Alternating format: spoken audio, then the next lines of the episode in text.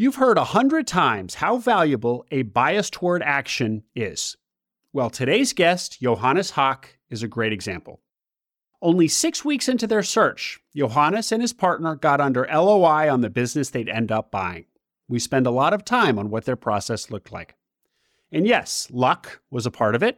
It always is. But you increase the surface area of luck by taking more action and moving quickly. They also relaxed certain search criteria. Sure, we all recognize and nod our heads that the perfect business doesn't exist. But are you really prepared to buy, for example, a project based business? Johannes was and did. And this open mindedness was a big part of getting across the finish line. Also, listen for Johannes' thoughts on how hard to negotiate multiples, the underappreciated advantages of buying in a growing industry, and just his eagerness to get into business. This last point was made to me recently by Brandon Adams in his update episode. There's value to just getting in the game. How many of my guests have you heard say, My only complaint is that I wish I'd started sooner? Tons of tactics and strategy both in this episode with Johannes Hock, owner of DFW Turf Solutions.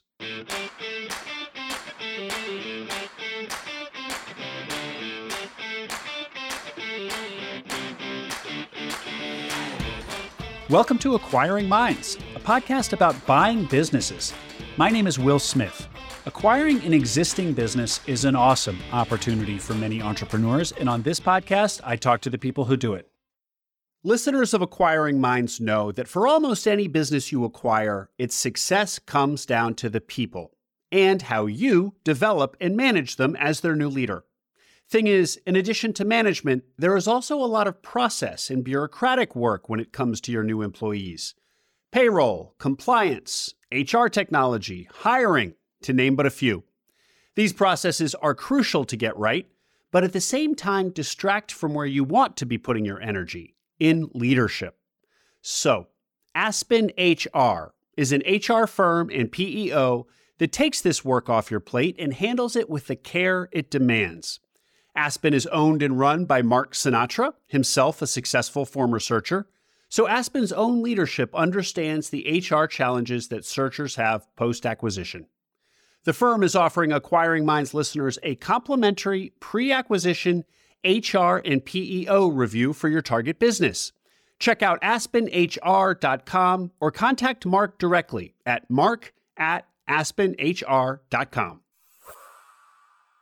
Johannes Hock, Welcome to Acquiring Minds. Thank you very much. Excited to be here. Johannes, we got a lot of ground to cover today. In addition to having bought a business, DFW Turf Solutions, that has grown dramatically in the two years since you acquired it, you also think deeply and write about our world of buying small businesses. So, in addition to your story, there will be lots of themes for us to dive into today. Start us off, Johannes, with some background on you, please. Yeah, ha- happy to. Um, so I have a pretty traditional background, but in a somewhat uncommon path. Um, so grew up in Germany, um, made my way to the U.S. Uh, via track scholarship. Uh, I was on the track team for the University of Texas.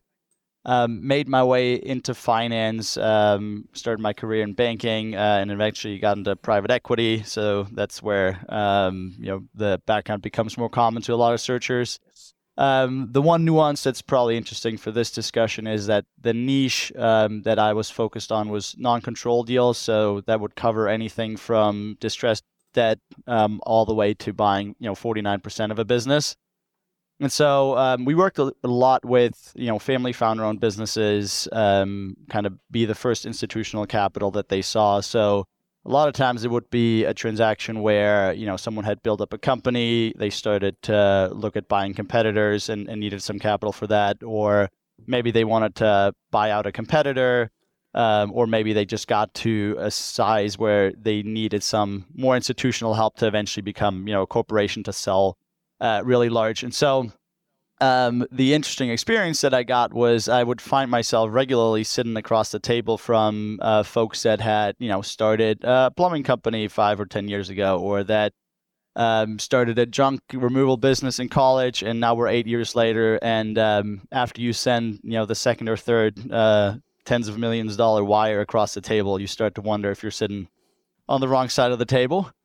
And so, um, you know, this was kind of uh, a year and a half in or so of, of my associate stint. Um, for those that are familiar with, you know, kind of the private equity world, about two years after you start, you typically either go to business school um, or you kind of settle in for the long haul, depending on what fund you're at. And so, um, you know, across the associate class, had a lot of conversations about, you know, what we were going to do. And I kind of thought about what if uh, instead of going the MBA route, I just take those two years try and see if I can buy uh, one of those businesses that I you know, want to go all in on, uh, work really hard for three to five years, and and hopefully hit it big enough to where I don't have to work for someone else ever again. Uh, so that was kind of where the the thought of um, you know what uh, I would later learn uh, is search uh, w- was planted, and um, luckily had um, a fellow associate at, at that fund that thought very similarly. And so after you know doing a lot of research on um, you know the search space um, how likely we were to find a company to buy you know who tended to be successful in search and whatnot we decided to do a self-funded search. Um, and so then uh, you know when the when our two years were up um, at our associate stint we quit our jobs um, and started a self-funded search. So that was summer of 2021, and then uh, in uh, you know kind of took two months off. Started really uh, Labor Day 2021, and then uh, October I think 18th uh, we signed the LOI for for the business that uh, we're currently running. Wow, six whole weeks into searching. We're going to get to that here, Johannes. But um, you know, it's funny to hear that pattern of a private equity associate or somebody in their private equity career, young and earlier in their career, and uh, seeing the family-owned businesses, the founders who come in and and uh, have, have, have built these often blue-collar businesses, uh, and wondering if you're on the wrong side of the table. That is something now that I've probably heard three or four other guests say, and it starts to feel like everybody in private equity kind of has this has this epiphany and and then goes off to buy a business. Of course there's there's a lot of bias here because I'm just getting the people who actually did that, and it sounds like it was it wasn't everybody in your firm who was running off to buy a business. What do you think separates you guys and the opportunity you saw from other people who decided to go back and get their MBA or stay the course in private equity or whatever? Just a little bit more entrepreneurial or what? Uh, I don't. I don't actually think so. I think, uh, uh, oddly enough, um, I think most people that know me would describe me as fairly risk averse. So this is by far the the riskiest thing we've we've ever done. I think uh, it it really depends on you know kind of what's the why and um, what you want to do long term. And I, that's that's one of the things that I talk to other searchers about that are kind of early on it or or thinking about searching. Um, so for me, it's always been this this idea of there's there's a lot of things. You know, I come from a track and field background. There's you know nobody pays for track and field. It's always uh, you know you have to find sponsors, you have to raise money, whatever you want to do. And so I've always uh, kind of had this this thought of like I have a number in mind that I want to hit, and then there's a lot of things I want to do that that won't make money.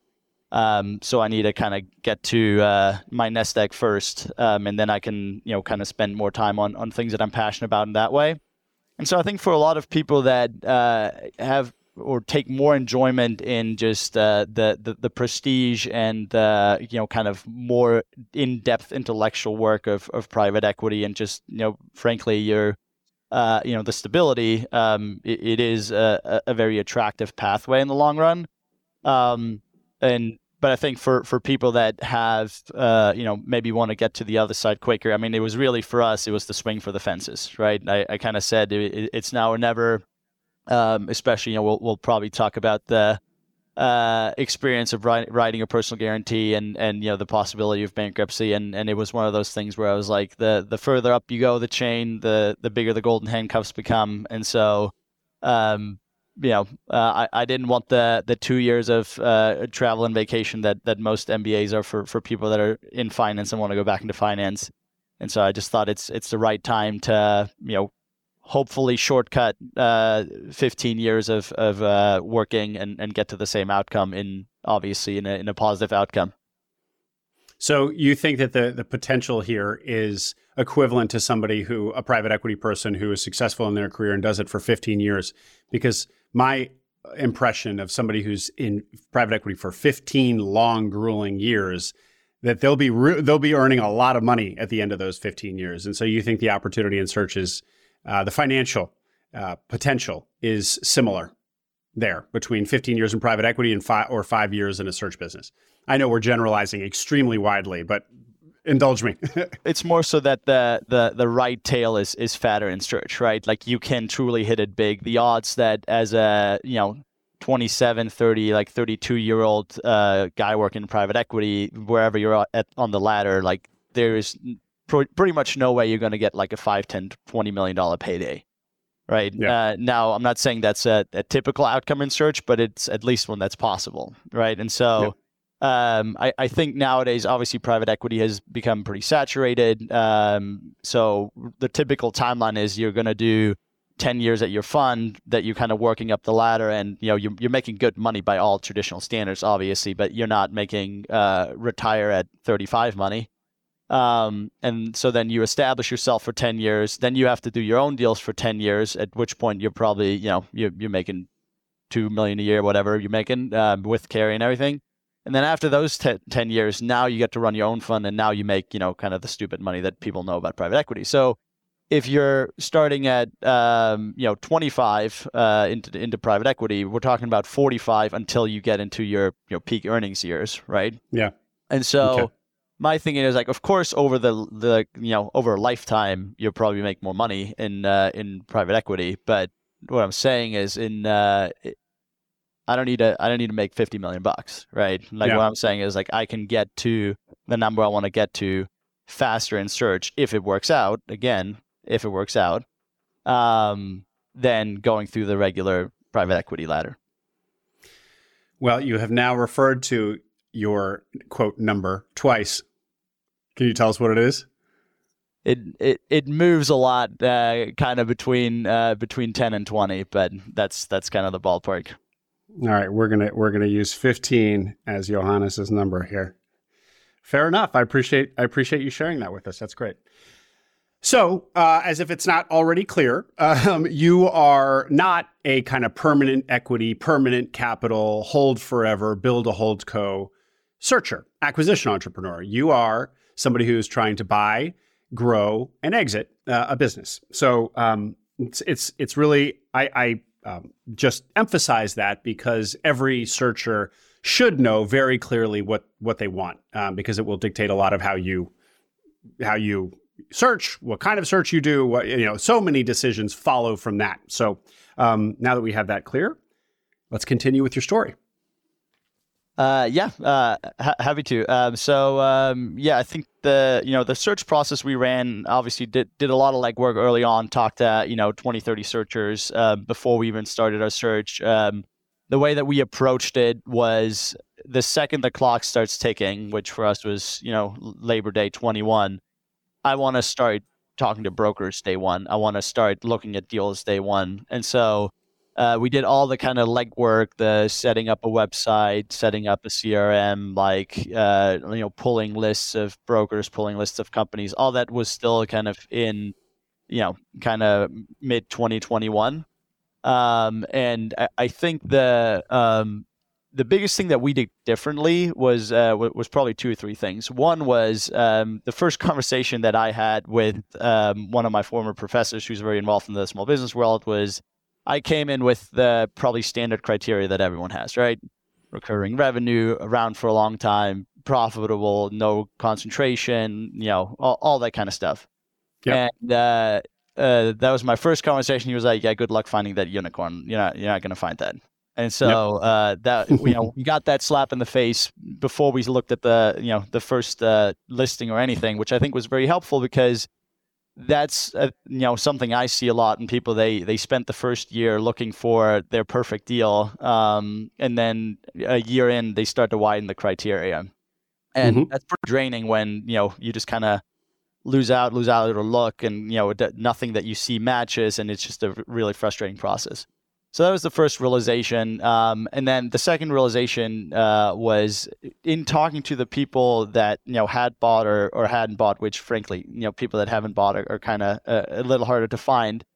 Um, but at least the difference between people that had bought quickly and people that um, you know were searching for a long time the the biggest difference was just that there was a certain attitude at people that want you know bought quickly to just get in the saddle like not everything is going to be perfect at the end of the day you have to just pick your horse and get on it and and figure it out and so um, those with those two things in mind, we had um, a relatively broad um, spectrum of companies we looked at. Um, so our target was Texas. Uh, we probably had five, six industries. You know, uh, home services was a big one, uh, but healthcare, consumer products, light manufacturing, and um, we really looked at just moving quickly. So in that time period of the you know kind of six to twelve weeks that we really searched because we continued you know searching after we, we signed the first LOI, we probably wrote you know 40, 50 IOIs. We probably wrote 15 LOIs, and we actually signed three LOIs. So our numbers probably don't look much different than any other search. Um, it just was compressed in a in a much shorter time frame. August Felker is a two time successful searcher. First with a traditional search fund, the second time around, he did a self funded search. Today, August runs Oberle Risk Strategies, an insurance firm with a dedicated practice group for searchers and acquisition entrepreneurs like you. If you've got a business under LOI, Oberle will provide complimentary due diligence on that business's insurance and benefits program. A great, no risk way to get to know August and team. They love helping searchers. They've worked with hundreds. Oberle is a specialty insurance brokerage for searchers by a former searcher. Check out oberle-risk.com, O-B-E-R-L-E hyphen risk.com, link in the show notes. Johannes, the slap in the face that you got from the professor, good luck finding the unicorn that that checks all the boxes. So what were some of the criteria that you were that you relaxed, that you were willing to relax? Or, or was it not like that? It was just like you would just lowered your standards a little bit and you looked at more listings than you otherwise would have? Or were there particular um, criteria that you relaxed? This is a leading question because you've written an article entitled something to the effect of recurring revenue is overrated. Yep. No, that was that was exactly the the, the first one to go. Um, I, think there were some that were uh, less flexible. I think we were more focused on location, um, somewhat more focused on uh, on industry.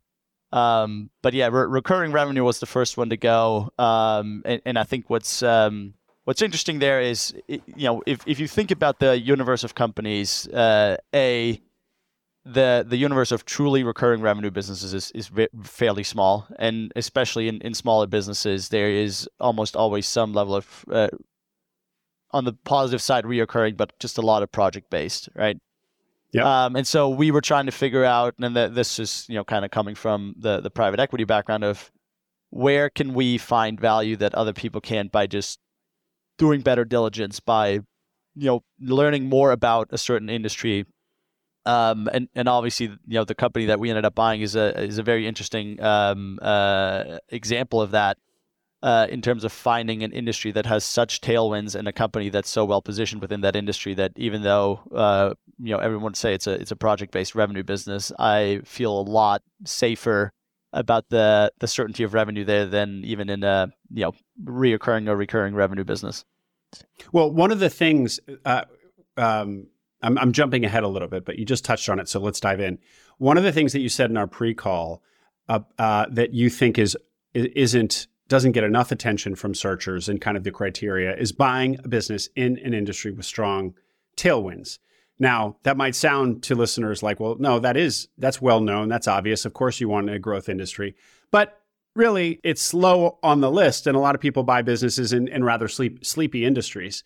Um, and it, and it's a you know it, it's a it's a balance. It's it's threading the needle a little bit because we also I'm I don't think you're going to advocate buying. You know this isn't this isn't tech where you're buying into some explosively growthy industry.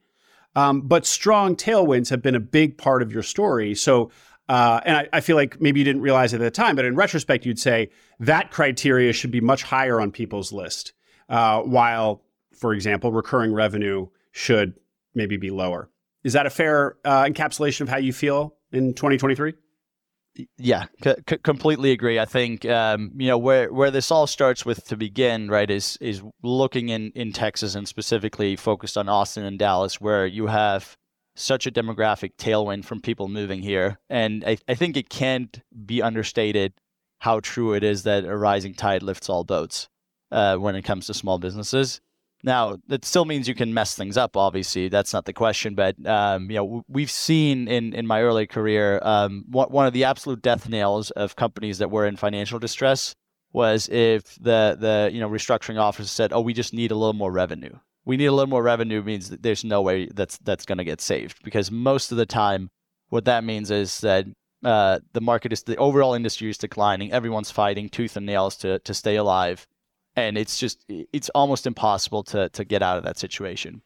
Whereas on the flip side, if you have a market that's growing, uh, you know, 10, 20%, and, and we'll go into, you know, turf here in a second and, and um, how we kind of put together where, where we think that should end up, uh, you have room for error. And, and yeah, maybe your uh, conversion rates go down a little bit here or there and whatnot. But if you just have an industry that's growing, you know, 20% plus, uh, there's just room for error because your competitor can also grow 20% and you can grow 20% and nobody has taken any share right yeah. and so uh, yeah. in, instead of um, battling it out for um, every single customer it, you you're in a scenario where you can't even serve all the customers which is a fundamentally better problem to have than the overall pie of customers shrinking or, or just kind of being flat um, and so, you know, I think for us, when when we first started looking at this business, um, it was we, we knew the Texas market. You know, especially we're, we're lo- located in North Dallas. Um, you know, I've seen single family homes go up left and right to where I know, you know, our install base overall is growing ten something plus percent a year. Um, obviously, the the big big driver here is is adoption of turf. It's a relatively new product. Um, when you look at you know the the West Coast where uh, the the kind of residential artificial turf trend started, um, you're at way way higher penetration rates. You know we're we're talking 20x 30x the amount of homes have turf there than they do here in in very similar climates. And so you you put those two together, and then the third part of, of the trend that we saw was just uh, you know millennials are finally buying home, and we like to spend our Saturdays uh, at a brewery instead of mowing our, our you know our lawn. And so yep. you you combine the three together, and you have real real tailwinds and real real reasons for the overall industry to grow dramatically. And obviously, you know it had been you know the the financials were uh, the the a true hockey stick. Um, and so we had real reason to believe that was going to continue. And you know, again, with with an industry that's growing that quickly, you just get um, room for error um, yep. because there is there's for every customer you lose, there's three more that uh, you can do better on the next time. Yeah. Well, we're going to uh, revisit this, but I before we get too far away from the kind of your philosophical approach to your search, let me ask a couple follow up questions there. You said uh, a few minutes ago that you really just appreciated the speed to get in the seat. Uh, and you really listened closely to the searchers you talked to that bought quickly. Elaborate on why that was so important to you because what you so often hear is that a search can take a year or two. And oh, by the way, there's nothing wrong with that. You seem to you seemed to feel that no, there is something wrong with that. I don't want to spend that time, that, that amount of time just searching. Yeah, I mean, I think it's a little bit about knowing yourself, right? There, I think there's certain uh, characters that um, are fine with kind of sitting in that discomfort and, and are very optimistic people, and uh, they're a year and a half in, and they have the optimism, and you know, you know, say, oh, I think the best ones come are going to come around in month, you know, 21 um, I know that for me that wasn't the case. Um, I know for me is like for every you know every month that ticked by and every month that your bank bank account starts ticking lower, um, I would get that that that would have like a psychological toll on me and that would bother me. And so I thought that my uh, best decision making and our best decision making was going to be in the first six months for sure when you you know still have all the optimism and you're still early on and you know you can be more it's easier to be more critical. So I thought that having a high volume of deal flow and a high volume of deals that you look at early on is, is very crucial. I kind of compare it to a little bit to you know if you uh, if you have a night out on the, on the, on the bar, it's uh, it's very similar where you know you probably make your best decisions in the first hour of the night, not in the in the last hour of the night. Um, and so I, I think that's one side and then i think the other part too is um, it is really hard on, on these very small businesses with very limited data to like be a better investor in terms of the business you, you buy. There's just so many external factors that even if you're 100% on your underwrite in with the data that you have, um, most likely if you, if we looked at 100 small businesses that searchers bought, um, the outcome would probably not be or the, what determines the outcome is probably not something that people looked at during underwriting. It's that you know all of a sudden there's a new law in your in your town and you just didn't know about, and that's why the business went bankrupt. I mean, you've you've had uh, big wins and big failures, uh, you know, on on uh, uh or not failures, but you know where where things went wrong. And I think most of the time it's not something that people had on the radar. And as much as I'm like, hey, you know, when I when we buy the business, I want to be able to give you the post mortem of, of what went wrong if it does go wrong. The reality is just in small businesses, you're not going to have all the information. And so I thought the the importance of getting in the seat early and not getting to the point where you've had a failed deal or two. Now you really want to, you know, you don't want to be the guy who didn't buy, so now you're at months 22, and now you all of a sudden, you know, instead of just compromising on one criteria, you're compromising on three, and then you that's how you get to really hot water. So I just think psychologically, search is is draining, especially you know you see people around you buying and whatnot, and, and a lot of it has to do with you know luck and timing and whatnot. Um, but that that's the part of why I think getting a high volume of deal flow early, getting a lot of looks, submitting a lot of IOIs, and and just you know being ready to go. Uh, that's the other thing, just like willingness to pull the trigger helps a lot psychologically, and, and I think ends up in a in a better decision um, because you you you still have time and you're not too worried about oh I'm I'm not going to buy something. Well, it's interesting hearing hearing your approach here, uh, Johannes, because uh, I guess at its core, this was a risk mitigation strategy. You didn't want to find yourself in month 22 making bad decisions. So you were trying to eliminate that risk. At the same time, it feels like somebody who's has a much higher appetite for risk than he's he's giving himself credit for because because you're just you just really want to clearly want it to go go go and that doesn't sound like somebody who is um, risk averse as you as you kind of self described. Um, the uh, one of the other things on this on on kind of how you thought about small business acquisition uh, that you mentioned to me in our pre-call was about the price that you pay and the multiples. You said a couple things that that um, entry multiples don't matter as much as everybody thinks. There's a pretty tight band. So, and then there's another point you made that I'll ask second. So, please, uh, the the multiples um, range and and how you think about that uh, elaborate on that for the audience, please. Yeah, no, ha- happy to. I think uh, uh, I started my career in, in valuations, and uh, I've, I've done the uh, the game of you know building models with uh, a hundred and something tabs, and, and thinking that uh, as long as you have enough inputs and, and enough dials to push up and down, eventually you'll get the exact right answer. And obviously, that's that's not really the case. And so when we approached this, my my thinking was, okay, what what's really like the realistic range that you can bid here? And the the range that we came up with, and you know, obviously that kind of moves a little bit with uh, where, where rates are, but effectively, I was like, on the low end, if you give someone three times, um, a, a, lot of sellers are just, yeah, I'll just like run it for another three years and I can make the same amount of money. And so I thought bidding significantly below three times um, just isn't probably particularly interesting to sellers.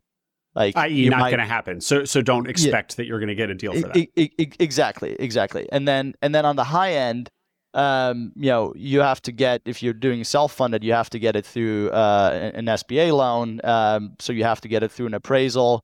Uh, the people that do the appraisals, they pull the the regular market comps. Like you're probably not going to get uh, away with paying over five times. They're just not going to appraise it, and you're going to have to put more equity in, and that you know uh, ruins kind of the the uh, investor um, returns.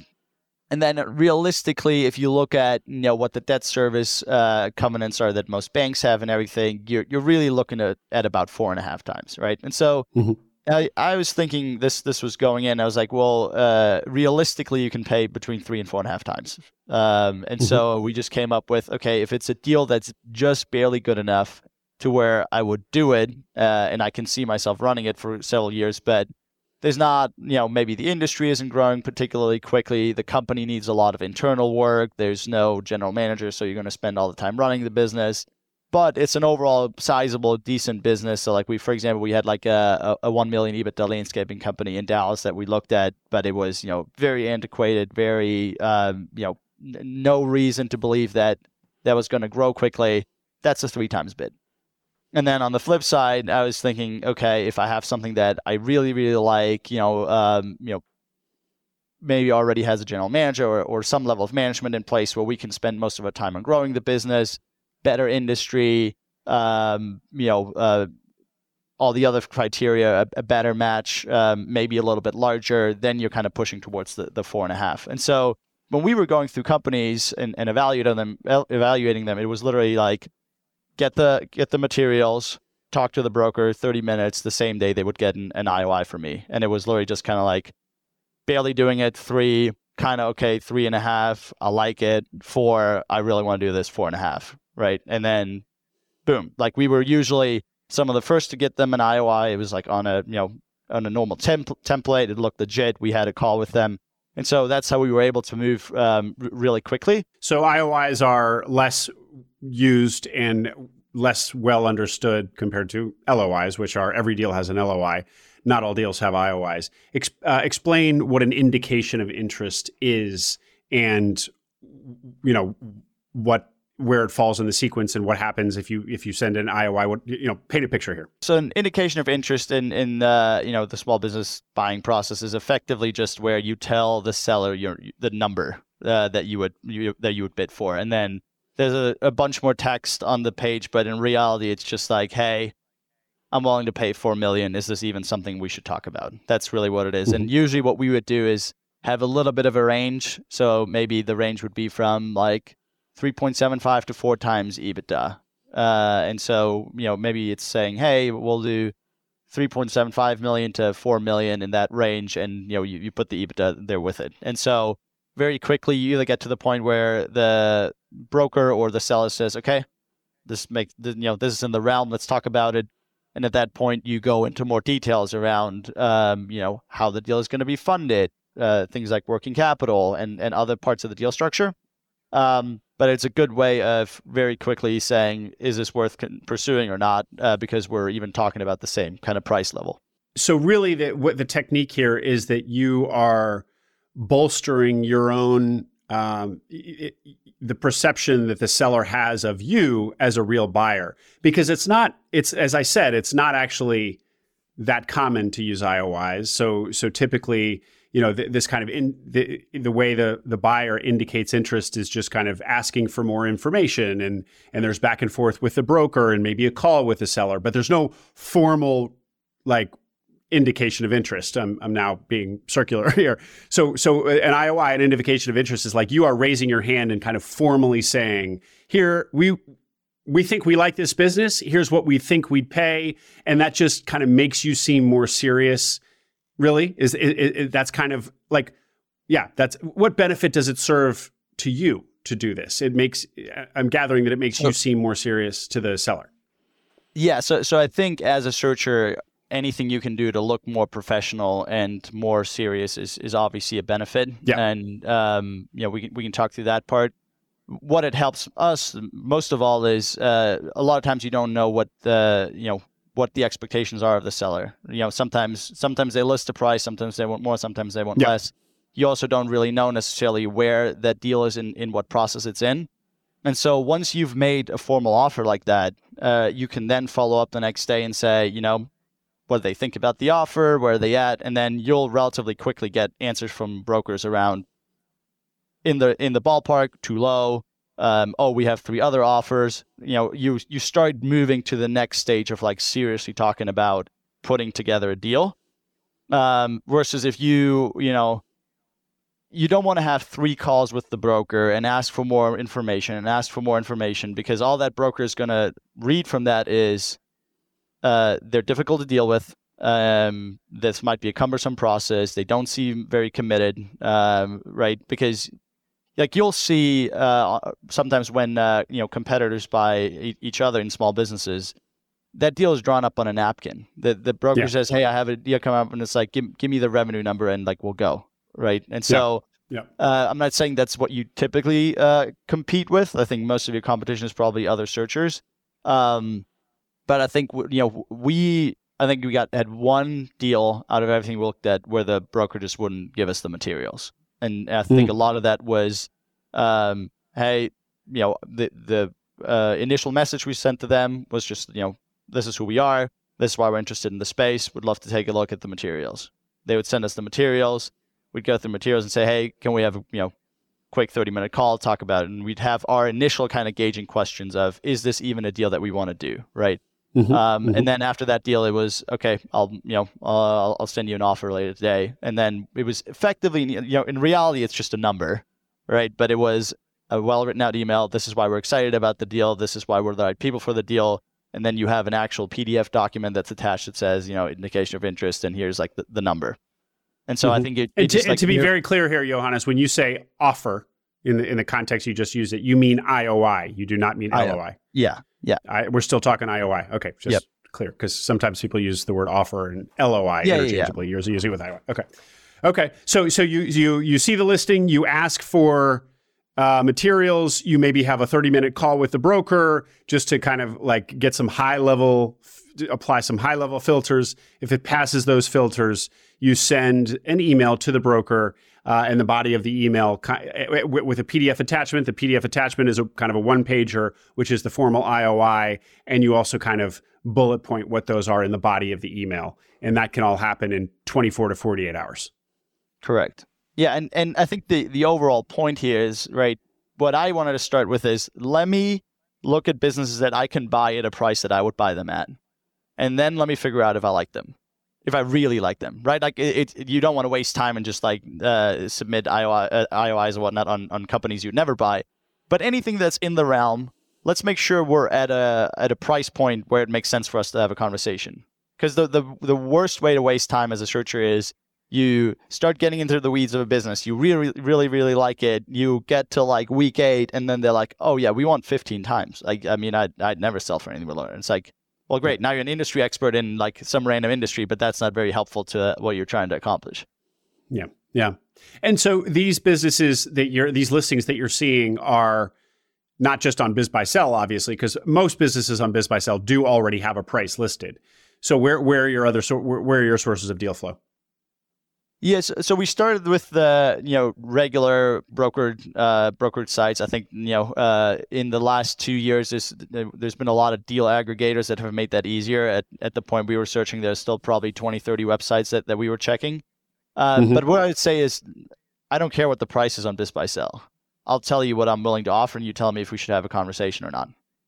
And so okay. we we'd go through and say sometimes we'd bid over, sometimes we'd bid under. It's it's the, the price that you want for the business has you know nothing to do with what I, am willing to pay for the business. And so we just go through, say, is this business itself interesting? Here's what I willing to pay for it. Should we have a conversation or not? And then plenty of times they say no, we shouldn't have a conversation. Okay, good, good to know. Move on to the next one. Gotcha, gotcha.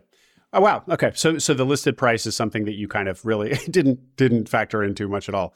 Um, I assume if the listed price was so egregious, that would just be you could filter out that listing without even spending any time on it. Yeah, well, but but you got to remember there's uh, there's good brokers and there's bad brokers out there, and one of hmm. the worst qualities in bad brokers is that they just won't tell a seller that they're delusional.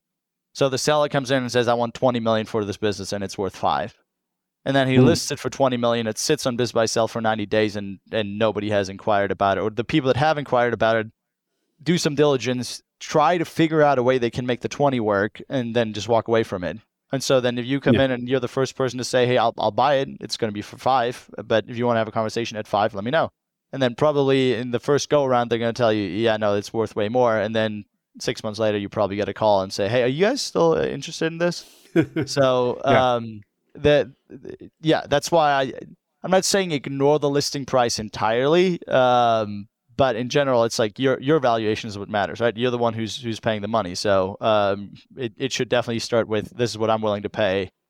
Is that something that you guys are interested in? The other follow up question I had was another thing that you said on our pre call was that going back to multiples and what you pay for a business, we've established that you know there's kind of a tight band of basically three to four and a half that you're going to pay within.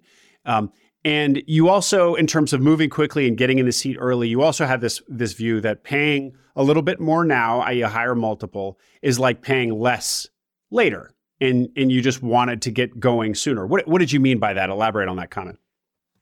Yeah, so so the idea is, um, you know, if you think about uh, larger businesses, um, pretty much all of the outcome that you're going to have at the end is the multiple that you're going to get, right? Like you're to grow EBITDA by a little bit, but if in that time, you know, maybe you bought it 12 times, you sell it for 20 times, like whether you grew at 10 or 20% doesn't matter. It's all about the multiple. And so that's why people are very, very focused about buying cheap on the front end. There's also plenty of research that, you know, looking at the private equity asset class that will tell you the number one predictor of, of returns and outcomes is, is buying cheap.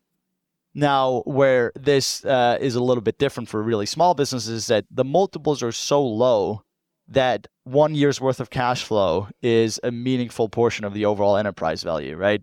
So if I buy it four times today and I get the cash flow from a full year, I'm effectively sitting at three times uh, of that value one year later, right? It's ignoring taxes, but let's just like for simplicity think about it that way. And so what I was thinking about is, uh, you know, a business that I buy today. Like I think a lot of people get hung up on um, you know, like a, a quarter turn of, you know, or like uh, $200,000 on, on, you know, that, that you fight back and forth on. Uh, on a business that does a million of EBITDA, and you know the the reality is like in the in the two months that you just argued about this, the business generated two hundred thousand dollars, right?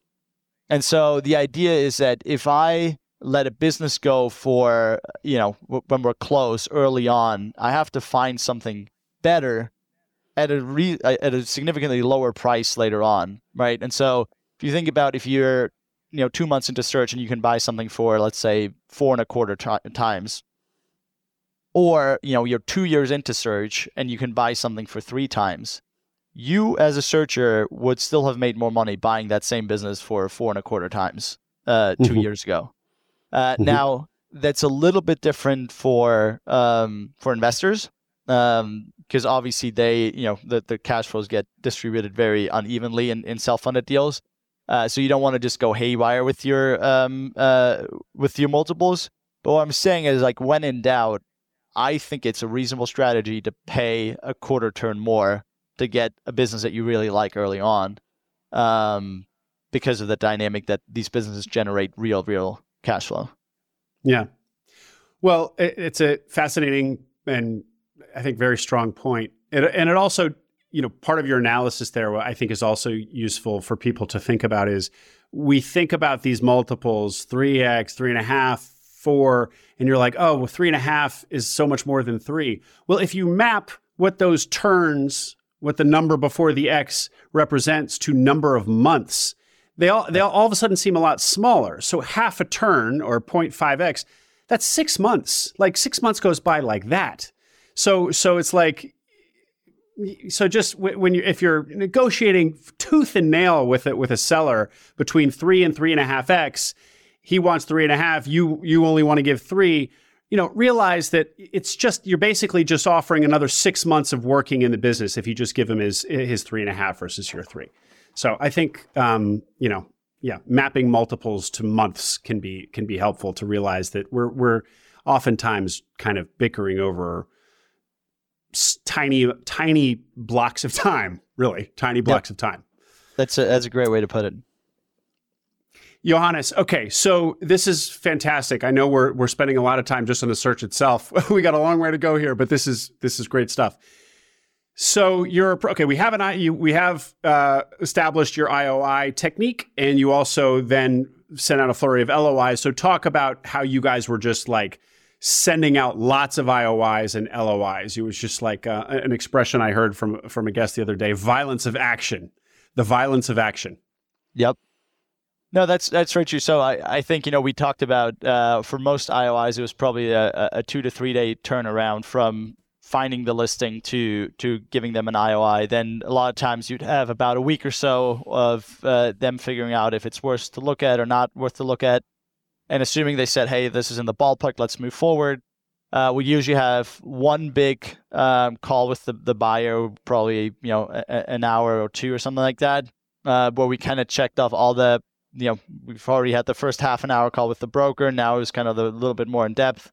And at that point, we would convert the the IOI where we kind of had the number to an LOI. And what what was important there is, well, let's say we have a little bit more concentration that we like, or there's uh, you know some things that we don't like as much. So maybe we would structure it with a bigger seller note, um, or maybe we would bid at the lower end of the range that we had put in the IOI or something like that.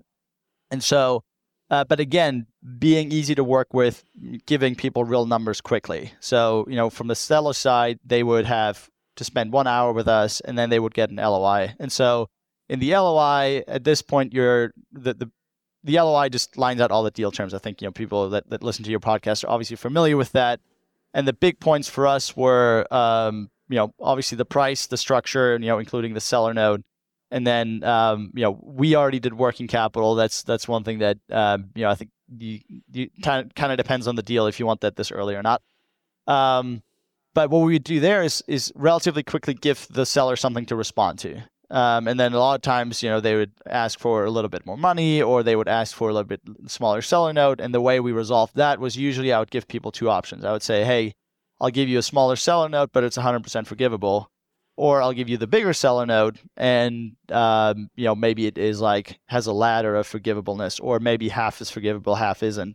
And so what you do that way is uh, you kind of make them put their money where their mouth is, and you just have two options that you really like. So maybe you do a million seller note, um, but not all of it is forgivable, or you do half a million and and all of it's forgivable, right? And so uh, that way, instead of arguing about, hey, but this is what it's worth, this is what it's not worth, that's never helpful. Um, you give them two options to pick and say, if you want to do this, you know, let's let's pick one of the options. And so we uh, we did pretty well with that um, that kind of approach, and you know, probably converted. Uh, well, we, we signed three three or four LOIs. It's been a minute now, but um, uh, at one point we had uh, two we had two signed at the same time. Uh, the nice part about being partnered searches, we we probably would have just done both uh, if if both would have gone through. Uh, I don't recommend just blindly signing LOIs and then walking back on uh, on deals. I don't think that's good form. Um, but I do think that you know just because you have something under LOI doesn't mean that you stop searching because you know we all know there's there's a decent failure rate there. And then we also had, even after that, um, with IOIs that we had submitted earlier, um, that, that would have gone to the, the LOI stage. So I think overall, it's just been, it was just an approach of being easy to work with, being very actionable, and like not getting into the, well, you know, I got my MBA and the working capital needs to be the just like let's let's figure out a deal that I would want to do that you would want to do and let's keep moving forward keep moving forward. Yeah, so it was it was not being overly kind of onerous in trying to kind of perfect every little aspect of the deals. That was part of it. And then the other part of it was the quantity, the kind of flurry of IOIs and LOIs that you guys were sending. That was the that was kind of the two pronged, you think, um, strategic uh, advantage that led you to basically getting something your LOI out uh, signed in in six weeks. Yeah, and I, I mean, look, I'm I'm not going to say there wasn't also you know luck involved. Like I'm I'm the yeah. last person to say you know it's uh, you can do this robotically, um, but I have sim- seen people buy on similar timelines using similar approaches. I think that the yeah. part that that we do have to add to your to your analysis is like probably bidding a tad bit higher. Like I think we probably were on average Ooh. a quarter turn or so higher, and so that just gives you if you're fast, pretty high, and easy to work with that's a lot of reasons for a broker to to talk to you. Um, yeah, and and you can move through through things fairly quickly. And what were some of your criteria in terms of uh, of size of business? By the way, uh, so we said the absolute minimum would be 750k of EBITDA. Really looking for for a million plus, and that is one point that we got really lucky on, uh, but that I think is is way more important than than I even thought. I think there is a fundamental difference if you have a business where you are the main manager so where you are the general manager the you know like you are running the day-to-day operations versus where you have one level of management. So i think a big reason why uh, we've been able to grow this business as fast as uh, it has is because we had a really good general manager in place. And uh, so we spend 80 plus percent of our time working on the business and not in the business. and it's also a fundamentally different role that you're that you're um, playing. Um, and I think especially for people that come from banking, consulting, private equity, like corporate, uh, you know, Fortune 500, where you're used to kind of very intellectually or generally intellectually intellectually stimulating work and, and difficult like intellectual problems rather than just like you have an upset customer and you just have to deal with it. Um, I think that's something that that we're very grateful for that I get to figure out how to uh, get in the depth of SEO and marketing channels and run all that, and then figure out what the best software system is. And it's just kind of like almost project based consulting work on making the business better, rather than you know every day there's you know there's always someone who's upset and some fire to be put out, and those are just very different roles. And you got to remember that if you're searching, you're going to do this, even if you if you're going to sell your business for for three five years and being eyes wide open of what your day to day actually looks like, I think is uh, is pretty important, especially when you go through the search and it gets very appealing to like look at the 500k of EBITDA and the 400k of EBITDA, and I think it's very dangerous to buy small because if you have if you're really small, you probably have very few employees, and that means inherently you have concentration risk. If you have four employees, you have 25% employee concentration, and it's it, you know the you're one irrational decision away from uh, yeah. having to you know figure out something that you know, or, or like you have no transition with an employee and it all falls on you and and all of a sudden you know you're spinning your wheel. Let me ask you though about the GM and its correlation to size of business because I, I, feel like that correlation I, I used to kind of tightly couple and now in my own mind I've kind of decoupled it because sometimes as uh, you know a business might have a lower SDE three four five hundred precisely because the existing seller has invested in putting in a GM. So it's a four or five hundred dollar thousand dollar SDE business, uh, but it has you know a, a, middle layer of management. Otherwise, it would be you know closer to six or seven. Um, and so and, and vice versa. So if it's a seven hundred and fifty or eight hundred thousand dollar SDE business, it might only be so rich because you know the seller's the seller's doing all the operations him or herself, and they haven't invested in the GM. So I, I do feel like you have to take those you have to take those two um, characteristics of the business separately.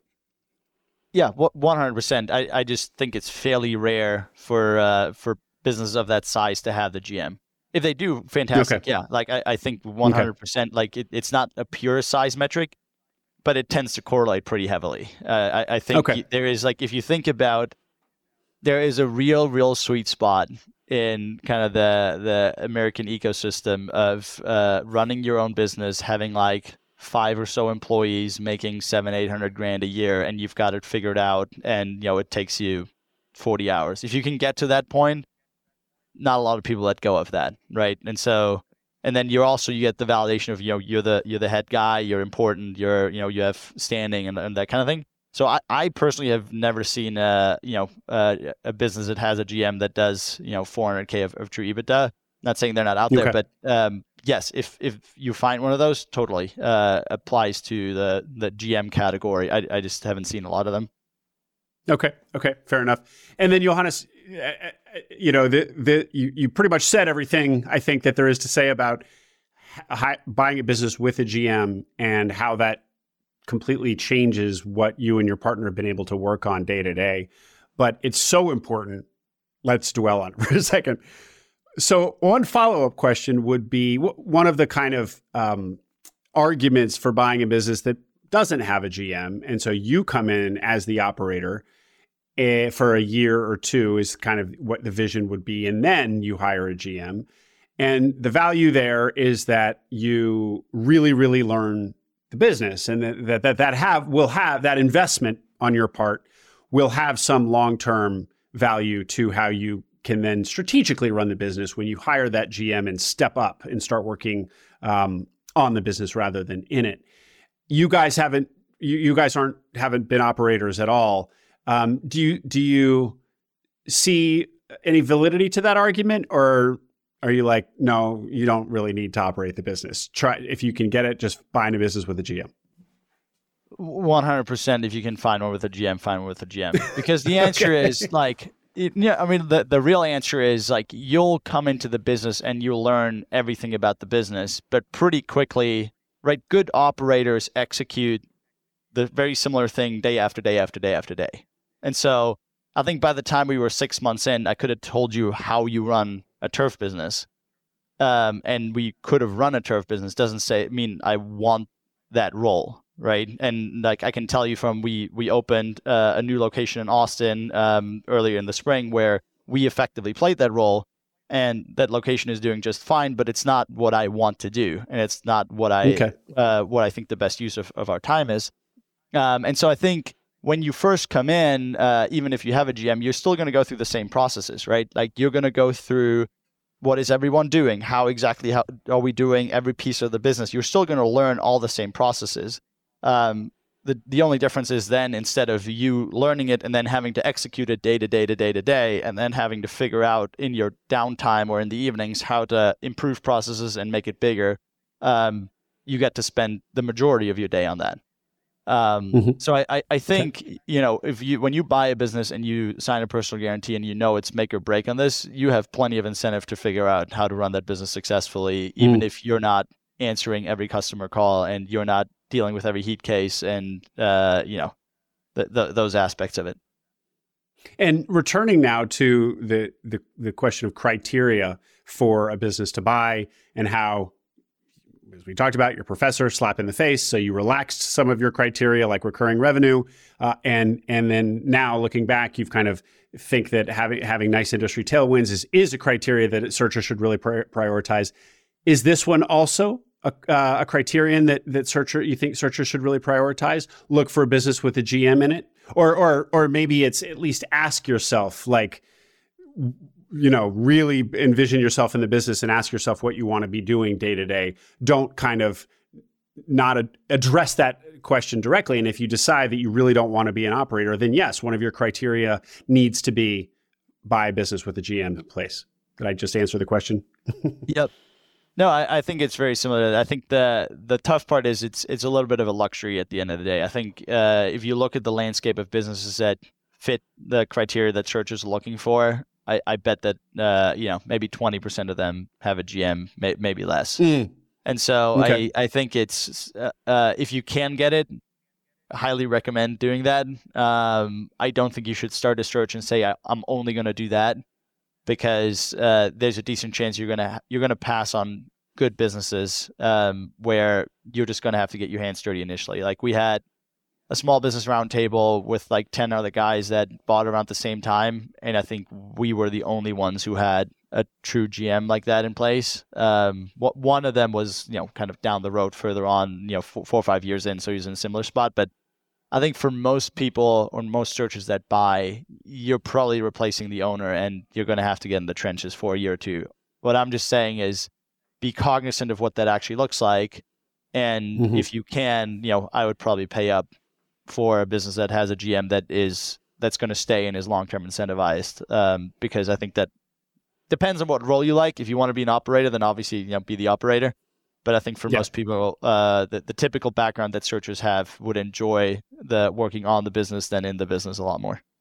Yeah, yeah. But you guys, to be clear, you guys would have you were prepared to and would have been willing to be the operators for a year. Yes. Buy a business where you were going to be the operators for a year too. Okay. Yes. Okay. All right, let's uh, let's get into the business that you bought, uh, Johannes, because uh, there's there's um, fun aspects to to th- that whole story. So, how do you find DFW Turf Solutions? Where, where, where was the source of this particular listing? L- listed on BizBuySell, so uh, right. right down right down Main Street. Um, I think the the reason we ended up getting it was because it was growing so quickly that um, it was very tricky to make that deal work with an SBA loan, and we kind of had to get creative on that side. Um, but uh, so DFW Turf Solutions is an artificial turf install business. Um, our bread and butter is uh, backyards in suburbia. So uh, you know we're based in Dallas, obviously. So you have a lot of people that can grow grass in their backyards, there's shade, or they just you know don't want to pay attention to it, and so uh, you know you just moved out to the suburbs. You bought you know spend a pretty penny and, and five or six hundred grand to finally get the house, and now the dogs are muddy and the the kits are scratched up, and you're like, hey, uh, I I want this to be a usable space, and uh, that's that's where we come into play. And uh, so we do lawn turf, pet turf, uh, we do putting greens, um, and uh, that's about you know the, the majority of what we do, and then uh, we do some light commercial jobs. So you know apartment complexes, restaurants, dog parks, uh, things like that. Um, we don't really do the big sports fields. Um, that's that's a very different industry. Um, but that's yeah, that's the core of the business. You had said that it had been it was a growthy business. It had grown a lot in the years prior to your acquiring it, which made financing difficult. So elaborate on that whole aspect of this. Uh, yeah, so so uh, you know we're we're talking about late 2021. They wanted to sell off of year-end 2021 numbers. Um, the business had grown, I think, uh, LTM where we're sitting at like 60% growth or something like that. For year-end, it was going to be close to 70. And so if you think about most banks finance based on you know last year or last three years, um, and uh, you know a certain debt service coverage ratio there, and so the the standard or the at that point typical kind of like 80 80 10 10 80 SBA loan 10 seller note 10 10 equity um, was uh, was going to be really tricky. Um, and so we f- ended up finding a bank that was willing to start underwriting uh, based on a Q of E like an LTM Q of E and then uh, say hey let's wait for the let's close with the 2021 tax return. And so that way we were able to offer them what you know a, a, real price on on the current size of the business because obviously it looked very very different in, in 2021 than it did in 2020 because it was growing so quickly. Um, and so one was uh, you know structuring something that made the numbers work. Um, and then the other part was uh, obviously one understanding and assessing ourselves if this was just a fad and a, and a one time obviously we're still coming out of covid and everyone is talking about covid pops. Um, and then once we we got comfortable with, the, with uh, believing that it is a long term trend, um, convincing the the banks that it was as well. So um, there there was a lot of uh, I, I, think the financing piece was was the most uh, difficult piece of the deal because the the diligence itself, um, both financial, operationally, everything else came back you know kind of squeaky clean as as good as you can. Um, didn't have the typical sellers are running a ton of personal expenses through the business. None of that was happening. So the other sides of the deal were, were pretty easy, but the, the financing piece was tough. And then um, had to kind of, you know, uh, nurse, nurse. It ended up taking five months to close uh, because we had to nurse it uh, to the finish line. And so, how, how do you value a business that is growing 60% year over year? What was, what was your kind of multiple going back to that or your valuation? How did you, how did you c- calculate that? Yeah, so so it was same thing as before, right? Uh, going going back to the three to four and a half, we you know liked the business uh, a lot. You know, had the GM, had the industry tailwind, so it was towards the the upper end of that range. Um, and you know, quite frankly, it's one of those where I wouldn't have been surprised if they didn't end up selling it because it was growing so quickly, and you could easily make the case that um, you know if we wait another year and we get the same multiple, then you know we will save sell for way more. So we we stuck to the the same process we walked through earlier. Um, in in their case, the sellers were selling because um, they wanted to use the money for real estate development. They had gotten in real estate development already. Um, I think that's a big uh, piece when you have a, a, business that's growing very quickly. Um, it, there's not a lot of incentive to sell that at any given time, especially if you're talking about you know 30% plus uh, growth. And so I think the reason for selling becomes all the w- way more important because the seller knows way more about the business than you do. And if you're in a, uh, if it turns out to be a fad, they have a lot of reason to sell. Uh, you know, whenever yeah. they think it's peaking. Um, so we, you know, we actually looked more into that, looked at what projects they had developed, asked them about how much money they had made there, and it turned out that they actually were likely to make more money on the real estate deals than this business. So that's when we you know took it as a good enough reason to sell the business. Uh, everything else is like, oh, it's you know it's a lot of work. It's like you have a GM that's running the business. It's growing quickly. Yeah. Like, wh- why would you sell this? Um, yeah. But you got comfortable that they really wanted the capital. Exactly. They had specific deals lined up. They were starting a, a, a 50 unit townhouse development, and this was going to be the equity. So it's going to go out of you know out of the bank account, like in the bank account, and right back out of the bank account. So yeah, um, yeah there, there was a reason there. And then for a fast growing business, the multiple of SDE or EBITDA, the EBITDA number that you use is just last year's, or is it like a, a blended from the last 36 months? Uh, it, it wouldn't have worked as as anything blended. Like I think the the what we had to get comfortable with was that the size that the business was at this current point in time, so essentially last 12 months, uh, was going to be the size that the business was going to be going forward or or bigger, right? And so a lot of it for us was, you know, do we believe these tailwinds? Do we believe this is a fad or do we believe this is this is long term yeah. sustainable, right? Yeah. And so, you know, if you look at uh, like part of how we got comfortable with that was, you know, we've done a lot of deals in home services. We know what reviews typically look like. And the reviews across the whole industry are insane. Like if you're a 4.7 rated turf company, you are terrible. You are absolutely terrible.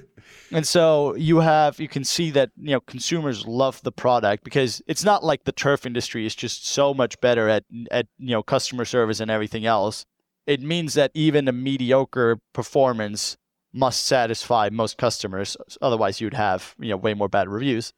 So that was one where we are like, okay, the product is really hitting with the customers that you have. The second piece is we looked at um, you know where did this where did this trend come from, and the reality is that um, it had their turf companies in, in Texas only started about like 2010, 12 ish were like the first ones. So for most people, the pitch is still like people don't even know about the product. Like almost everyone we talk to um, is like, "Hey, I just want a solution to my dogs being dirty all the time. Like, does this work?" Um, and so when we looked at where did it come from, like it was a lot of the distributors. Like residential artificial turf only started about 20 years ago on the West Coast, and then it's usually the distributors started first, and then you get the installers coming after. And so you had two of the bigger distributors come to Dallas in like 2010 and then one in 2015. And then you see kind of with a lag after that that the adoption really picks up, right? And so you have um, the you have the reviews to prove to you that the customers love the product, um, and obviously we talked to other customers as well. Second piece was uh, the share of uh, the business that came from referrals was really high which tells you that um, you know once people get the product, they talk to their friends, and you have a real mode of like getting the word out without having to pay for every lead and, and those kind of things. Um, so people love the product, people get the word out, and then you look to the West Coast and where that trend has already played out. And you know, I think when we bought, my best guess was that one in a hundred homes in in Dallas had turf, and if you go to like Southern California, Arizona, it's you know one in five or more. And so wow you're you're sitting there saying, okay, it's and at the end of the day, you can right, see the future like, basically. You can see the future and, markets, and and so that's that's really what we said at the end of the day. Look, that, that was the analysis, and we obviously we did more than that. But when it comes to buying small business, at the end of the day, you're you're taking a bet, and my bet was that North Texas is going to keep growing, and I think turf is the turf adoption trend is going to keep growing, and that's what we're going to hang our hat on. Yeah. So you were as we joked in the pre-call, you were long turf in long Texas. Exactly. Johannes. so you referred to size. How big was the business at the end of 2021? Uh, so when we bid on it, it was doing just over five of revenue. And skipping to the end, what is it gonna? What, what do you project it'll do by the end of 2023? So we're uh, we're more than three times the size. Um, I'm I'm not gonna say an exact number, but probably you know close to close to three and a half of three and a half times of uh, what we were when we bought it. Okay, so conservatively, you've tripled the business, and you will have tripled the business in two years. Pretty spectacular. And how many employees was it when you acquired it? So I think we had uh, seven or eight. Um, it's grown a lot, so I'm I'm uh, kind of drawing a blank. We're we're sitting at 22 today. Um, so uh, it's been a lot of change. yeah. Fantastic, Johannes. Okay. Well, uh, it sounds great now, but as I recall, the first two weeks of ownership were terrifying. What what what did the trend? Tell us a little bit about the transition. Uh, yeah, so I think you know one of the uh, one of the things that we did in terms of just swinging for the fences was structure a deal that was probably a little bit too tight on the on the liquidity front. I didn't want to raise a single extra dollar that I didn't need to raise and, and give up equity because in you know in our mind this was really swing for the fence, go big or go home. And I think that's a little bit of part if we can talk about uh, you know the the uh, personal guarantee and, and those kinds of things. But really the way we approached it was like I, w- I want to have a chance of um, you know hitting the number and, and walking away.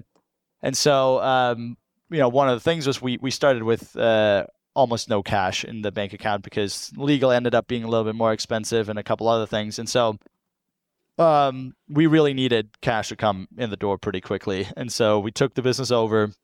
Handoff went well, all those things went well, but then we had um, snow and ice for the first two weeks, uh, which means we couldn't install at all which also meant that uh, no cash was coming in the door. And um, obviously, the day uh, the clock on the first debt payment starts ticking, and uh, that's uh, that is definitely a memory that's that's burned into my mind, and that was uh, not very pleasant having to think about potentially having to draw on the revolver for uh, your first debt payment.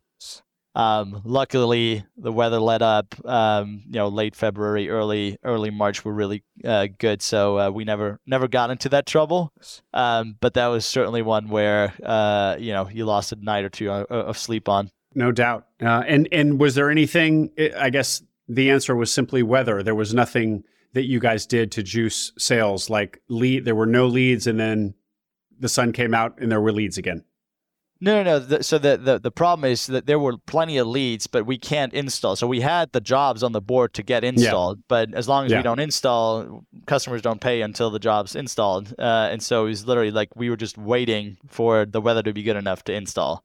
Um, gotcha. But you know, but you, okay, so you did have the comfort of having a, a pretty deep pipeline we had i wouldn't say deep. I mean it was probably you know a, you know two three four weeks or something like that. Um, but uh, it was more you know it, it was fine. Uh, like it's not it's not one of those where like oh we have visibility for you know half a year or, or like nine months or something okay. like that as you as you do with you know a pool bill or something like that um, but we had enough to kind of like get off the ground and running. And then the big thing was obviously like spring is like when you know most people go outside and think about what they're going to do with the yard. So we were the, that's another big thing that we uh, focused on was when you have a seasonal business closing at the right time because what you don't want to do is close and then go into slow season. Uh, that can be pretty brutal.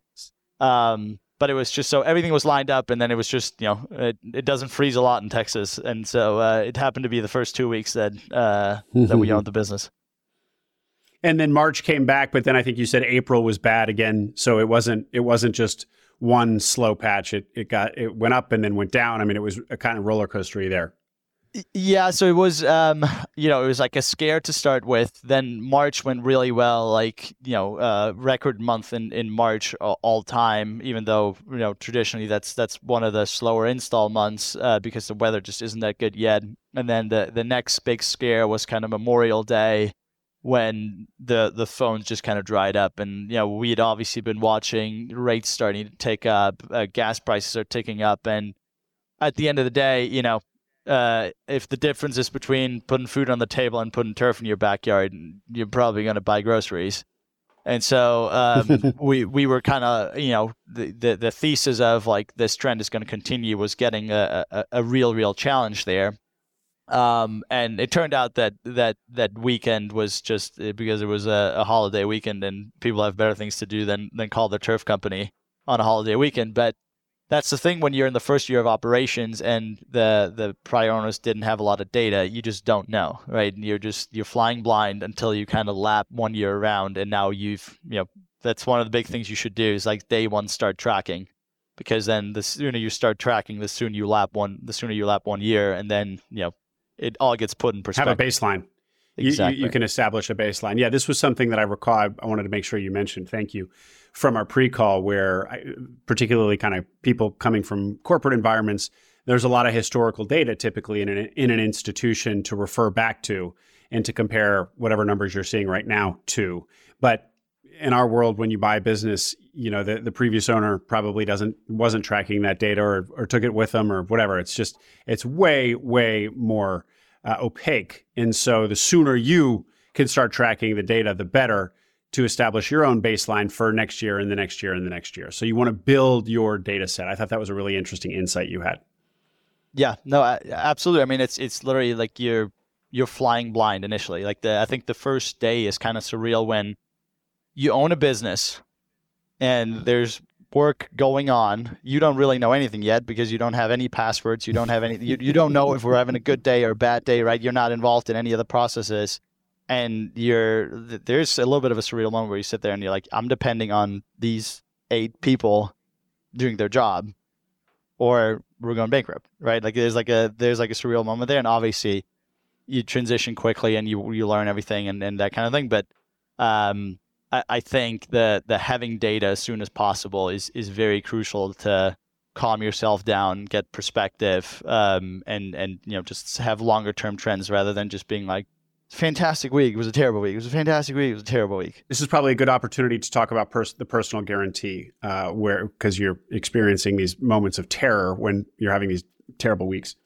and you don't have any data to know whether or not you know what's going on. Really, uh, I think you just kind of wanted to speak to that. What What did you want to say about the personal guarantee? We all know that it's the most unhappy aspect of these uh, of the way these deals are structured. Yeah, I mean, I think it's you have to look at it in the broader context of you know the SBA 7A loan, which I think is the greatest vehicle of wealth generation in, in the US, like hands down, right? Like I think most people that listen to your podcast probably saw that article in, in, in the Wall Street Journal or wherever it was where they looked at um, all the millionaires in the US and how they make their money. And it's like 70% of them are business owners, right? So it's like if you if that's what you want to do and if that's what your aspirations are, you should probably own a business in some way, form, or fashion uh, at some point. Um, and then you know, coming from from Germany, um, you know, the there's no comparable uh, uh, instrument like the 7A loan where you're effectively getting incredibly cheap leverage, um, and you get to own you know a, a big percentage of a, of a reasonably large company. Like it is the definition of making money with other people's money. Um, and then obviously, you know, the drawdown is, is the personal guarantee, but I think one way that that people don't think through as, as much as like so for example if you live in texas and you think about because we obviously we went i wanted to know what the downside is right i know you know what the upside is i was like okay if, the, if this goes south like what are we actually looking at well your house is safe uh, your retirement accounts are safe um, there's like a, a certain amount of personal property that's safe and you kind of go down the list and pretty quickly you're like okay, so you're telling me if, this goes south, it's going to be a shitty year in terms of uh, having to go through bankruptcy court, having to go through the settlement, uh, your credit score being ruined, and um, I'm not 100% sure if you're allowed to work in uh, the securities industry anymore. I, I, think you're not allowed to do that, so you can't go back to like finance. I think I, I'm not 100% sure. But other than that, it's like you're really not losing that much in a sense where I'm like from like what I had going into this, right? Which was effectively I took the money I had and I was like, it's either going to go like for living while we're searching or like going into the deal or it's in like retirement accounts or like in, in the in the condo that I have. I was like, the downside doesn't seem that bad. It's not what you want to do, right? And uh, but but if I'm like if the answer is I have on the upside I get a chance to be done at 35 and very well at 35. On the downside, I stored over at 32. Uh, I still have my car, my house, like you know the retirement accounts, whatnot. And uh, yeah, it, it kind of it's it sucks, and you have that you know uh, scarlet letter to a certain degree on on your uh, on your chest, but um, you know, so what? I work. You're not going to lose every last penny. Yeah. So what? I, I work five years more uh, from 50 to 55. Like, what's the alternative? The alternative is I retire at, at 50, and like the downside is I retire at 55, um, but I have a chance to be done at 35. I was like, that that deal sounds pretty good to me. Um, now that's that's for Texas. I don't know all the state laws um, individually. I think uh, there's some that don't uh, protect the home as much, and you know people should look at that individually. But um, now it, it's still scary, right? It doesn't it doesn't take yep. away from the fact of like it's not a pleasant experience and and not one you ever want to experience. But I think it's important to go through all that before you get into search and really think about okay, this is my upside, this is my downside. Am I am I okay with the worst case scenario? What's my reason I'm doing this? Because whenever you get through the diff- to the difficult parts of like am I willing to pay up a little bit right now to get this done? Or am I, you know, am I willing to move on from an employee that doesn't work and is you know threatening us, but maybe is contributing really to the business?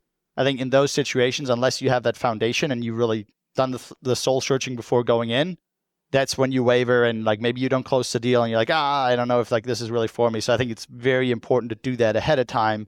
So then when you get into the situation, you're ready to to pull the trigger and make the decisions that need to be made. That's that, that's sage advice, kind of knowing what your tolerances are before you get into the heat of a moment where you're much likely to be less rational, more emotional, more rash. um, kind of kind of set your own set your own um, kind of borders of, of, of your own behavior and and know what your tolerances are before you go into it. It's great. And just to just to reemphasize what you said about Texas, I don't know either. I'm not an expert on this, but I, I, have heard Texas mentioned multiple times as a place where your home is kind of protected in in a personal guarantee situation. So it, Texas may well be really an outlier, and not many other states do that. Do your homework, people. Neither Johannes or I know, but don't. but but um, my sense is that that Texas is the exception, not the rule, on that kind of generous approach to the personal guarantee. So okay, just just move uh, to Texas yeah. when you start searching. and definitely get some turf. All right, I got four or five more questions for you. These are um, okay. Some are about your story, your story and your deal, and then some are just kind of uh, broader. The let's return now just uh, to the growth here. Okay, so you are looking at, as as I said, conservatively tripling this business after two years, and this we already talked about how kind of why Texas is high growth you can see the future of turf adoption in looking at the markets in California and Arizona, where turf arrived a decade earlier or more. Um, but but this but I don't think that you were projecting this incredible amount of growth, were you? And and and and is there anything? Is there any genius in in you and your partner's management of this that has contributed to the tripling of the business? Give us tell people more about how you've done this. Yeah, so I, I think uh, you know obviously our, our thesis was that uh, there's consistent growth. I don't think you uh, can underwrite, uh, especially with the, the, amount of data we had, which was very limited. Right, nobody tracks turf installs and Dallas or something like that. So you're you're talking about you're coming up with your own data the best you can, but you don't really have good data. So I think we were confident that we would have solid double digit growth, probably you know on the high end, you know 10, 10 to twenty percent, um, like was like a conservative estimate that we thought was supported just purely based on the factors that were long established and kind of inevitable in terms of you know the people moving to Texas, um, the millennial home buyer, and you know a certain level of adoption curve, right? So um, now, I think you know we certainly didn't underwrite that level of growth, and I think there's definitely a, a good part of uh, right place, right time.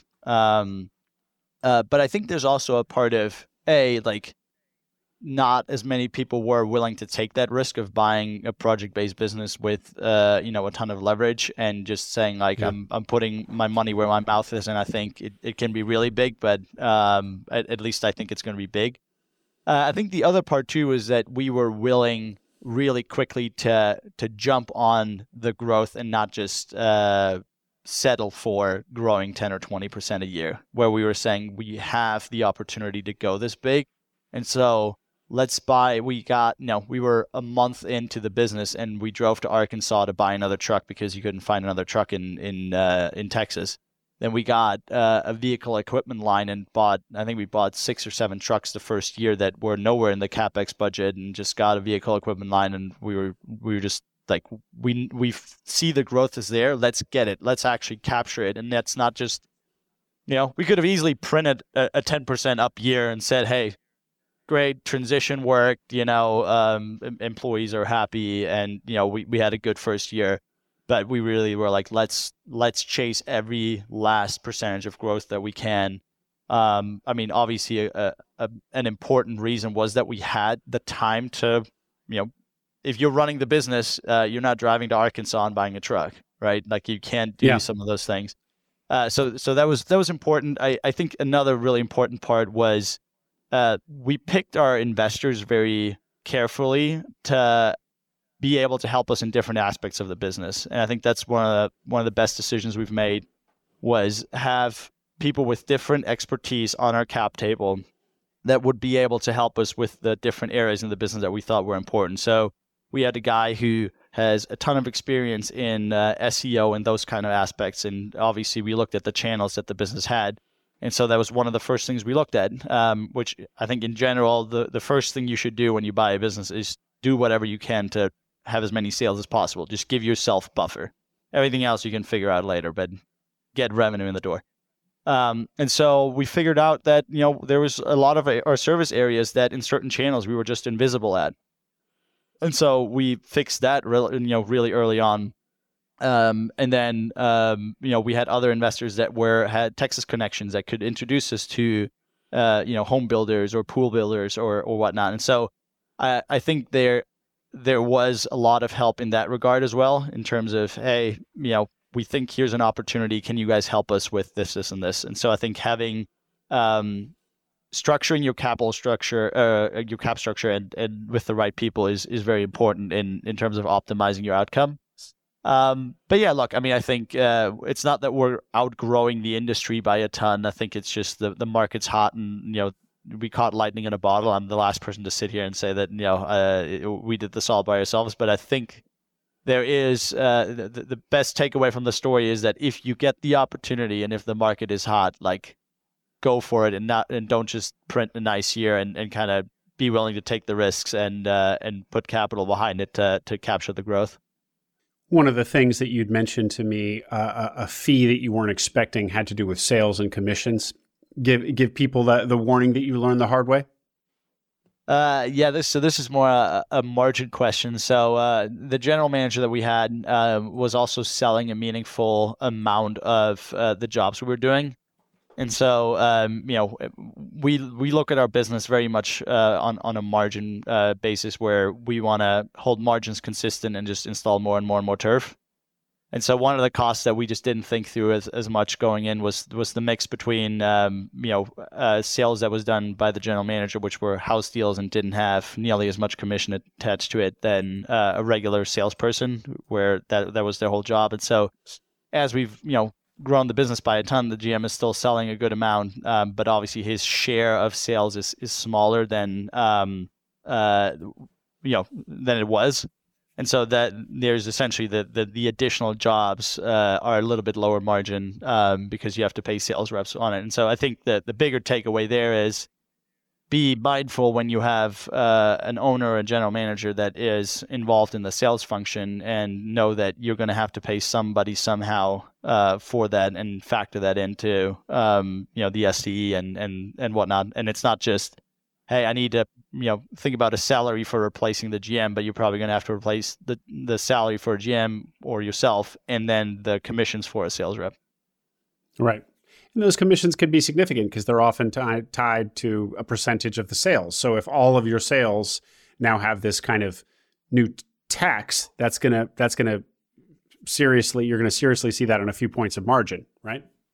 Yep.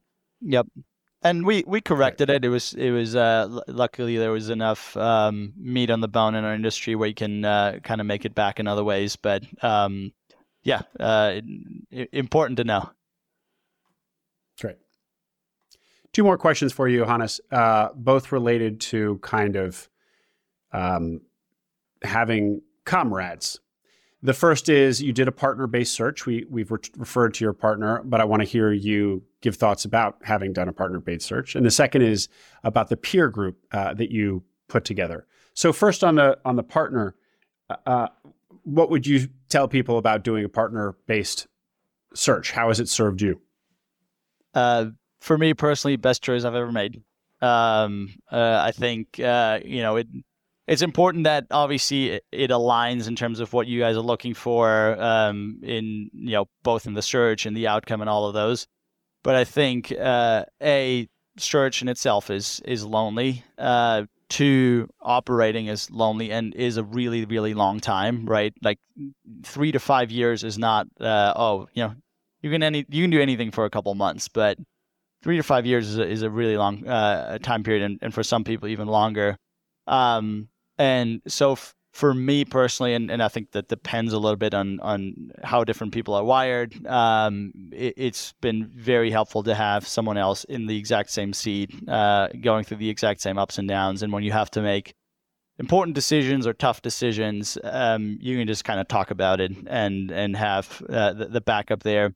And then I think the other piece too of it is um, you buy a lot of flexibility with having a partner. So I think if you're running your own business, and especially if you're the, the GM and the main guy, um, if you go on a vacation, like nothing gets done, right? Or if you have uh, a wedding and there's an extra day that uh, um, you would want to leave town, like that's a day that no revenue comes in the door. And so having the that second person to kind of pick up the slack, I think, is an important improvement in quality of life. And um, I talked to um, you know one of my old bosses when we were going through the decision of like should we do partner or not. And he had walked me through some examples in, in his life where people had done it either way. And he get, he told me that you know if you want to go fast, go alone. If you want to go far, partner up. And so uh, I kind of used that as as the guideline for for why to partner up. Now the caveat that I would make is uh, it's not just any partner, right? Obviously, it needs to work on a personal level and it needs to work on what you guys are going for. Um, but I think if uh, if the only drawback is well, I'm going to have to split the equity, um, I think it's worth it. Okay, but that but that last point is is uh, definitely there, there's a big cost to it, a financial cost. So so just people need to be very clear about it in their own mind yeah. roughly to get the same outcome, everything needs to be double uh, f- versus doing do, doing your own search. So there is a serious fi- you know financial cost to this. Um, not to at all undermine all of the the value that can be there, and and uh, if with the right partner, I, I think it's almost always going to be worth that cost, but the cost is significant. Okay, last question for you. You'd mentioned it earlier. Uh, this peer group that you put together. I know I, I know it's not super active now or, or, or the roundtable, but it sounds like you were all kind of um, in a similar stage of small business ownership. Just uh, talk talk to me about what you put together, how that went, uh, because peer groups are something that um, I just keep hearing talked about as invaluable. Um, so, what, what was your experience with it? Yeah. Uh, so where where it came from was kind of the idea that um, you know one of the aspects that I did appreciate uh, from the from the private equity life is like you typically have like a Monday morning meeting where you go through you know where where is each company, what are we working on, and and those aspects. And in the in a best case scenario, this is a situation where one, you have to hold yourself accountable to to other people, but also you get input uh, that you might not have thought about. You just get more brains to to think about your problem. Um, and so I wanted to have it as kind of a sounding board, and and I just thought it would be helpful to have, um, you know, for there's so many problems or or issues that you face as an operator that everyone else faces too and I think you don't have to reinvent the wheel on everything. Just like talk to someone who just went through that and and like take their results effectively. And so, um, yeah, we had you know probably eight to ten um, people that bought around the same time. Some a little further, some a little uh, newer. And the format was just once a month, um, one hour for lunch. Um, everyone just go through how things are going, what they're working on, and what the group can help with. Um, and I think it, especially in the initial um, month, it was it was really helpful. And and whenever there was bigger economic changes, right? And so like one of the most helpful questions I remember was when we were kind of getting towards fall of 2022.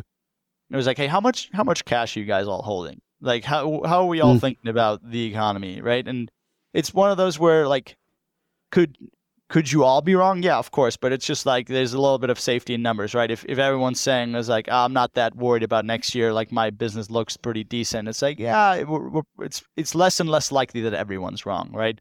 Whereas yeah. like you yeah. by yourself, you could just get a hunch, or you know, it's like you have your individual experience and you make your decisions based on that.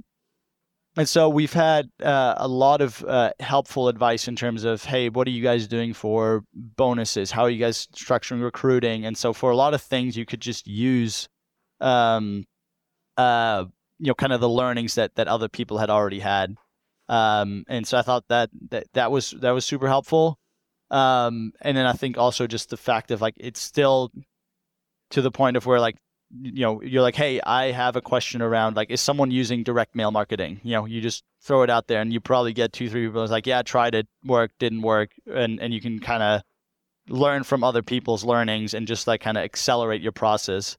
Um so i think that's that that's very helpful and um uh you know the, i think especially in the first year there's there's a couple things we got all got pretty busy and uh I, I haven't really had a chance to to put it exactly together um th- this year but um, especially in the first year. It was it was super helpful. And and to be clear, you all were all very close in phase. So some more recently bought, some less recently, but most everybody was within a year or two of their two, journey yeah. of small business ownership. And where did you find these folks? Across Twitter, Search Funder, introductions. Mm-hmm. Yeah, yeah, yeah. This was like my personal network that I had built through the search phase and and kind of just being in the in the ecosystem. And then I emailed all of them. And it's like, hey, would you guys be interested in this? Um, and you know, then people signed up, um, and and we kind of put it together that way. Cool. And it was in person for lunch. No, and all, then you had... all all online. Oh, it was because okay. we have so people all over the country. I mean, the odds are that like you're not going to know people in your neighborhood. Like, there's a couple of people in Dallas, but we had uh, anywhere from Seattle, East Coast, like all across the country, Colorado. Like it, it's more important to find people that are at the same stage than in the same location. Well, yeah, I was going to say when you said lunch, I thought you met we're meeting in person, so I thought this meant you found ten to twelve recently no, no, closed no, searchers all in DFW. Although, I mean, DFW is does seem to be one of the most active markets for search, so I, uh, maybe I wouldn't have been surprised. Johannes, this has been quite a conversation. Uh, really, uh, so much, so much value here. Is there anything I didn't ask? Anything that you want to make sure listeners hear? Um, I think the only thing I would point out we're uh, we're starting to uh, sit on the the other side of the table again, where um, we've invested in a couple other searchers now. Um, it's something that I really enjoy and that I'm really passionate about, uh, helping people kind of along that phase um, uh, both in terms of you know looking at deals, structuring deals, and then and then investing at the end of the day. Um, so if people have uh, you know are in their self-funded stage, uh, want advice on on a deal or um, have a deal on the table that they're looking for investors for, um, please reach out to me. I'm always happy to help uh, if you know our background is something that's that's helpful there.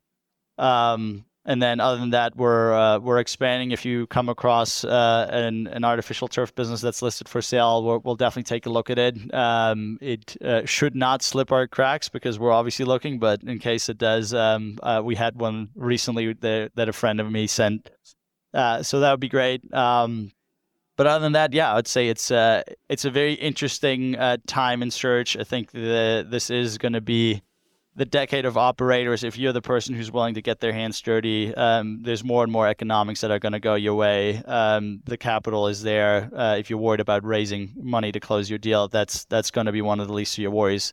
It's all about finding the deal and then being willing to, to, to be the operator. So if, if you have that in your genes, um, it's uh, it's a great opportunity right now.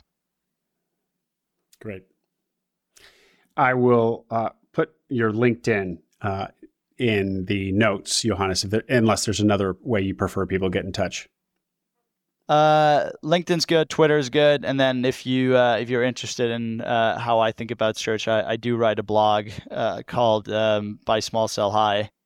Um, it's uh, I don't get to it as much as I like to, um, but but every now and then, if I if I have thoughts, I, I write some stuff there. And there's um, the first post is uh, the self-funded search toolbox, which is every all the tools that we used in our search. So uh, if you're just getting started, that might be a, a helpful resource. Yeah, there, there's a number of essays in there that you've done, probably what eight to ten, uh, in, including the one about uh, recurring revenue is overrated. You had a, another recent one that really explains kind of point by point about how step ups work in structuring a deal. Um, so a lot of a lot of great content in there. It's a Substack, and I'll I'll make sure to link to that as well. Johannes Hock, what a conversation! Thanks very much for coming on and congratulations to you on DFD, DFW's Turf Solutions. So really eager to see that, uh, see how that growth goes in the next couple of years. We'll have you back. Awesome. Thank you very much for having me.